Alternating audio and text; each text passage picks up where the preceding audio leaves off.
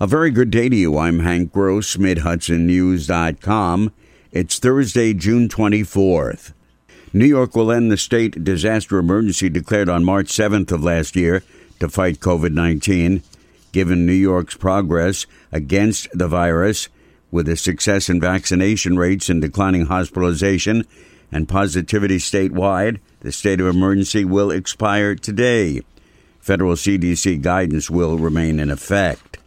The Ulster County Sheriff has petitioned for the creation of a new department within the office that would include the appointment of two new positions and oversee multiple areas regarding criminal justice reform for all law enforcement in the county. During an Ulster County Criminal Justice Reform Task Force meeting last evening, Lieutenant Joseph Sciutto outlined the sheriff's intentions for creation of a professional standards division improve in all these areas, especially uh, CIT and in our internal affairs, and increasing the transparency and having uh, any type of bias into decision making on, on the outcomes of anything. Uh, this professional standards division would be separate from uh, the criminal division and the corrections division and would operate uh, as its own separate division, uh, maintaining the standards and integrity uh, of the Ulster County Sheriff's Office. The task force will vote on the proposal next month. In the wake of a fatal car motorcycle crash at the intersection of Route 4455 and Brunswick Road in Gardiner on Sunday, Ulster County Executive Patrick Ryan has demanded that the regional office of the State Department of Transportation do something to improve safety there. Killed in the latest accident was 75 year old George Airday of Gardiner. He was operating a motorcycle that collided with a car at the intersection after the impact the passenger car struck a utility pole. New York Stewart International Airport will receive $4 million in just announced federal airport rescue grants to help recover the massive losses incurred due to the COVID 19 pandemic.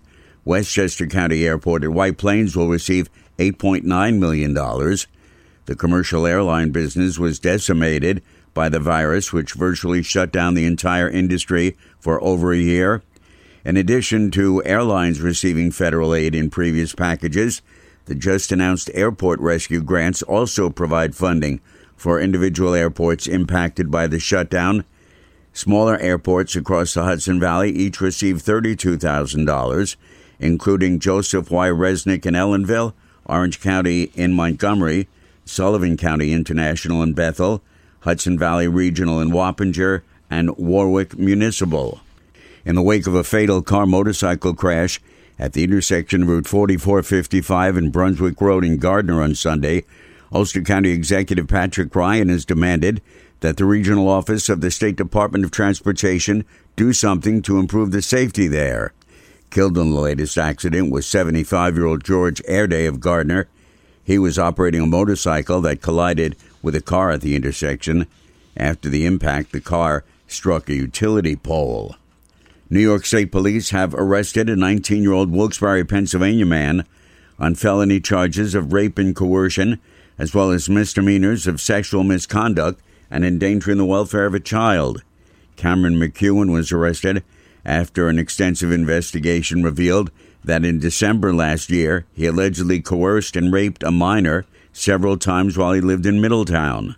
On May 7th, Orange County Court issued an indictment warrant for rape.